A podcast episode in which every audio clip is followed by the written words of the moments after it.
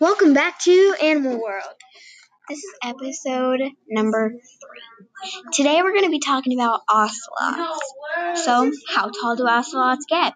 They can get to 2.2 to 3.3 feet long. That's pretty short. They are carnivores. Their scientific name is Leopardus pardalis, which is kind of confusing to say. They are endangered, which is really sad because they're so pretty. And how much do ocelots weigh? They can weigh up to 18 to 44 pounds.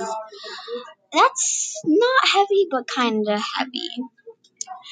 Well, that brings me to the end. Thanks for listening.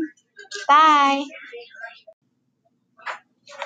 With the Anchor mobile app, you can call into our you can leave a message at our podcast or call in and you can give us suggestions or messages, either one.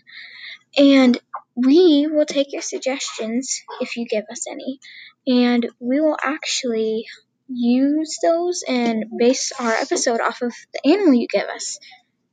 Or we can keep using random animal generator.